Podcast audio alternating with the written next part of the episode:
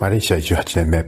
登録じゅうまんにんの ユーチューバー 裏剣不動産がお送りする聞くだけでお金持ちになるラジオ。過去出版した本はじゅうろくさつ、累計さんじゅういちまん部超は不動産業界日本一を誇ります。不動産投資のほか国内外でご社を経営する現役社長の裏剣が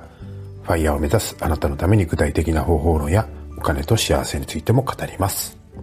おはようございます。裏剣でございます。今週もいっしゅうかん頑張ってまいりましょう。今日のグッド&ニューなんですが、え昨日はですね、引き続きストレッチングな一日でした。もうね、肩が痛くてしょうがないんですけども、でも絶不調の時から比べると にじゅっパーセント ぐらいは回復しているような感じです。だんだんね、可動域も増えてきて、痛みの部位もね、だんだん狭まってきてます。で、ストレッチをしながらですね、昨日は一日中正直不動産っていう漫画をですね、読んでたんですよ。で、これ結構大家さん界隈で、うん、話題の漫画なんですけども、ずっと読んでなくて、で、面白そうなんで、えー、読んだんですね。で、正直不動産というぐらいですから、本当に正直に、バカ正直にですね、えー、家を売ったり、えー、仲介をしたりするんですけれども、まあもともとこの、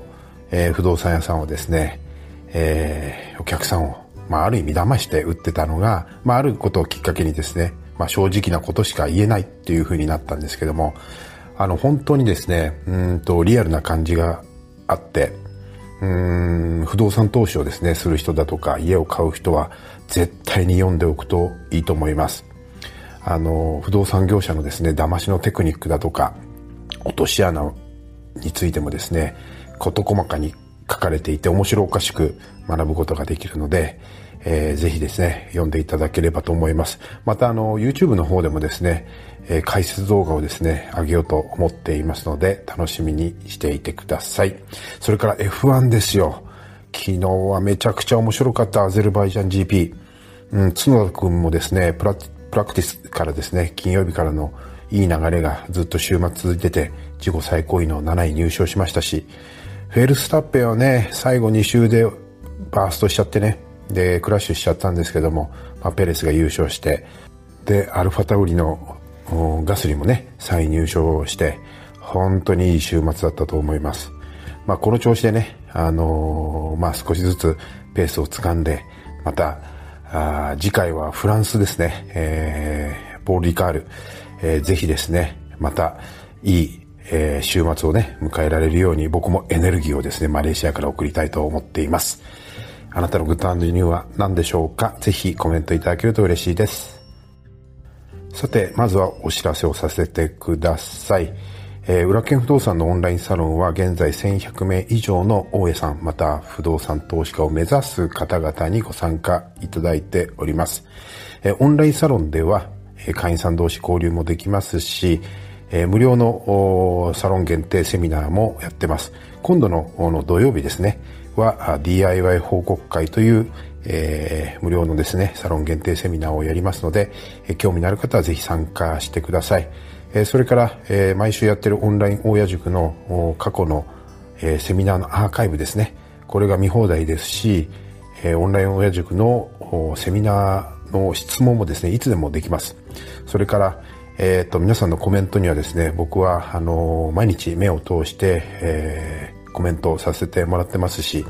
僕が書き下ろしてきたニュースレターも過去ななねんぶん読み放題です。えー、四半期に一度は、えー、ニュースレターもですね、えー、最新版を書き下ろしてメンバーさんだけに公開します。えー、もう手前味噌ですけども、めちゃくちゃお得な投資サークルだと思いますし、日本一のコミュニティだと思います。えー、このコミュニティにですね月額わずかせんえんでつながれますし、困ったことがあれば税務でも、まあ、法律関係でも、まあね、業界にこう抵触しない範囲で、えー、お答えすることができますので、まあ、よろず相談としてね、まあ、あるいは保険としてね、あのぜひつながっていただければと思います。興味のある方はこちらのチャプターにリンクを貼っておきますので、ぜひご覧ください。さてさて、今日の本題なんですけれども、お金を稼ぐにはまずルールブックを熟読せよということで、昨日実はですねこんなツイートをしたんですね。ちょっと、えー、読みますね。お金を稼ぐにはまずその業界のルールブックを徹底的に読解すること。ビジネスにしても投資にしてもルールブックどころか説明書も見ないで始める人が多い。だから儲からない。かといって儲けのコツが書いているわけじゃないよ。だったらみんな儲かるはずだからね。その行間を解読するのですというですね、えー、ツイートです。えー、ビジネスとかね、投資をするときにすごくですね、周りを見ていて思うのは、ルールブックをですね、ほんと熟読していない人が多いんですよ。実はこのルールブックを読むだけではなくて、その行間を読み取ることで、えー、ビジネスは儲かるようになってると思うんですよね。で、ルール通りにやってたら多くの人が参入して、まあ結局価格競争みたいになっちゃうので、結局儲からないですよね。そのルールの、まあ、隙間というか抜け道を探すことが重要なんですよ。僕の話で恐縮なんですが、ちょっと事例を出して説明しますね。え僕はですね、マレーシアで自動車部品の輸入総代理の会社をやってるんですけれども、これ日本からですね、マレーシアに部品を輸入すると、まあ、普通に関税がですね、さんじゅっパーセント 以上かかるんですよ。で、えー、その他ですね、えっと、サービス税なんてのもかかるので、えー、手間賃含めるとだいたいごわりぐらい、えー、経費がかかっちゃうんですよね。で、多くの、まあ、ローカルのショップさんはどうやって日本の部品を輸入しているかっていうと、まあ、免税で輸入できるシンガポールの代理店からですね、まあ、ちょろまかして車の下とかにね、あの、隠して、で、えっと、マレーシアとのシンガポールの国境をですね、えー、ずるして入ってくるとか、あるいは、えっと、混載しているコンテナにですね、えー、紛れ込ませて、えー、いわばその、なんだろう、違法にですね、輸入とかしてるんですよね。でも、あの、まあ、こういう違法な感じでですね、えっと、紛れ込まして輸入することは当然できないし、総代理というですね、看板を背負ってやらなきゃいけないので、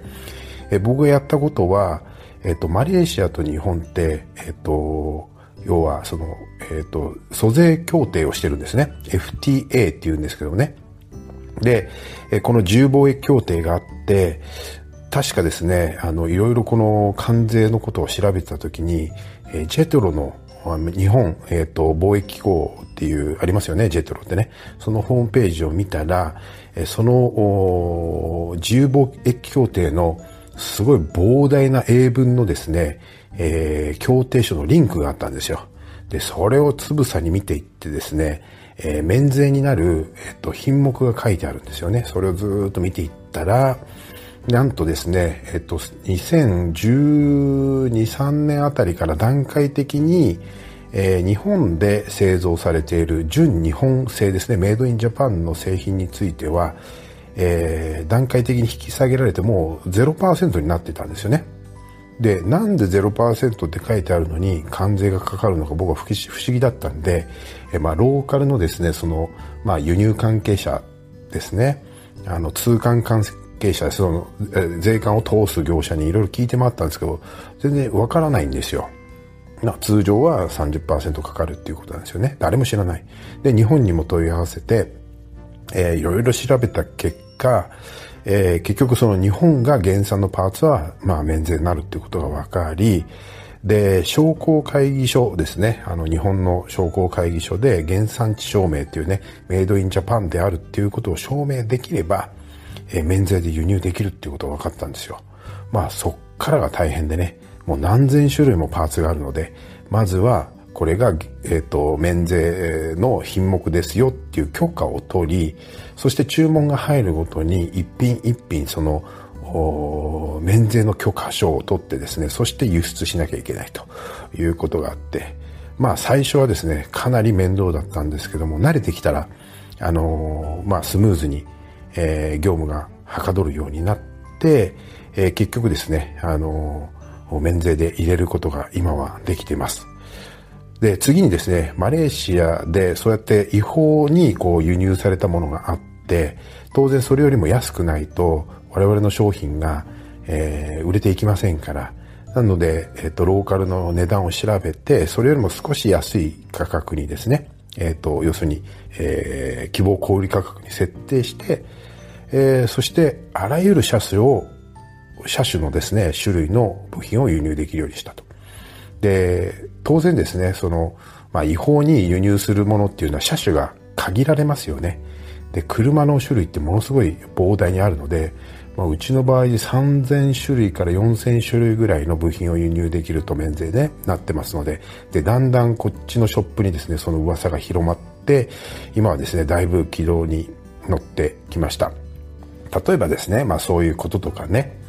あとはうーんと最近ですねレーシングカーの、まあ、マレーシアへの輸入免税許可が下りて輸出しようとしたんですよ。で、えっと、海運会社にですね見積もりを取ったら、今ですねコロナの影響で、えー、コンテナがなくて、でコンテナ代が高騰していてよんばいもかかるんですよ。だから以前あの車を、まあ、運んだ時のよんばいぐらいですねコストがかかっちゃって、これ大変だなっていうことで、ただあのー、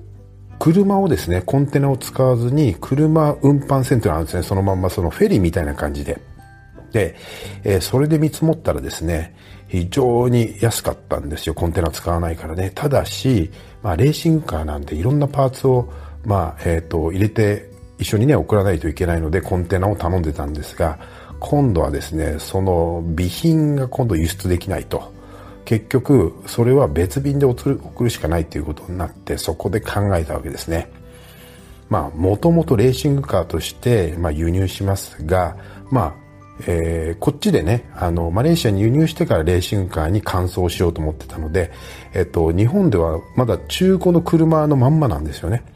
なのでパーツを、まあ、つけちゃえということで、まあ、椅子、えー、ハンドル、ブレーキ、それからホイールもくっつけたら、まあ、ほとんどですね、えー、積載車の中に積載するものがなくなってですねまあこれで輸入すれば、うん、あのこっちでのねあの余計なパーツの免税輸入申請もいらないしっていうことになったんで、これも事なきを得たっていうことですよね。それからですねこれはもう時効だと思うんですけども、にじゅうねんまえにですねある賃貸マンションの建築に、えっと、東京都の利子補給 にパーセント を受けて、えー、建てる案件があったんですね。これってあの公庫の、えっと、金利が にてんにパーセント だったんで、都の利子補給が受けられたら、えー、れいてんにパーセント になるんですよ、金利がね。もうほぼ、ほぼただ同然ですよね。でじゅうおくえん借り入れるので、この にパーセント っていうとものすごいそのにせんまん違ってくるわけですよ、金利がね。で最終的な、まあ、都の許可の手前になってですね、えー、都の職員から指摘されたのは、浦田さんこれって、えー、家賃じゅういちまんえんしか取れませんよっていうこと言われたんですよね。で、えー、と思ってですね、相場がですよ、その物件の計画値の相場がですねじゅうごまんえんからじゅうろくまんえんなんですよ。で当然じゅうごまんえんでシミュレーション組んでるんでじゅういちまんえんしか取れないってことになると、これはですね事業が成り立たないんですよね。でもそれ以上取っちゃうと利子補給が受けられないので、計画自体がまあ頓挫しちゃうということになったんです。でよくよくですねレギュレーションというかそのまあ、申請書のですね、えー、ルールを読んでみたら、まあ、家賃って書いてあるわけですね。ということは、僕は一晩ね悩みに悩んで考えて思ったのは、教育費はこれは計算の対象外なのかなと思ったんですよね。でそれを都に行って、えー、聞いたらですね、えー、教育費は関係ないっていうわけなんですよ。そこで、えー、僕はですね、まあ時効だからもういいと思うんですけども、教育費をよんまんえんにすることにして、えー、この難局を乗り切ったという話があります。いかがでしょうか。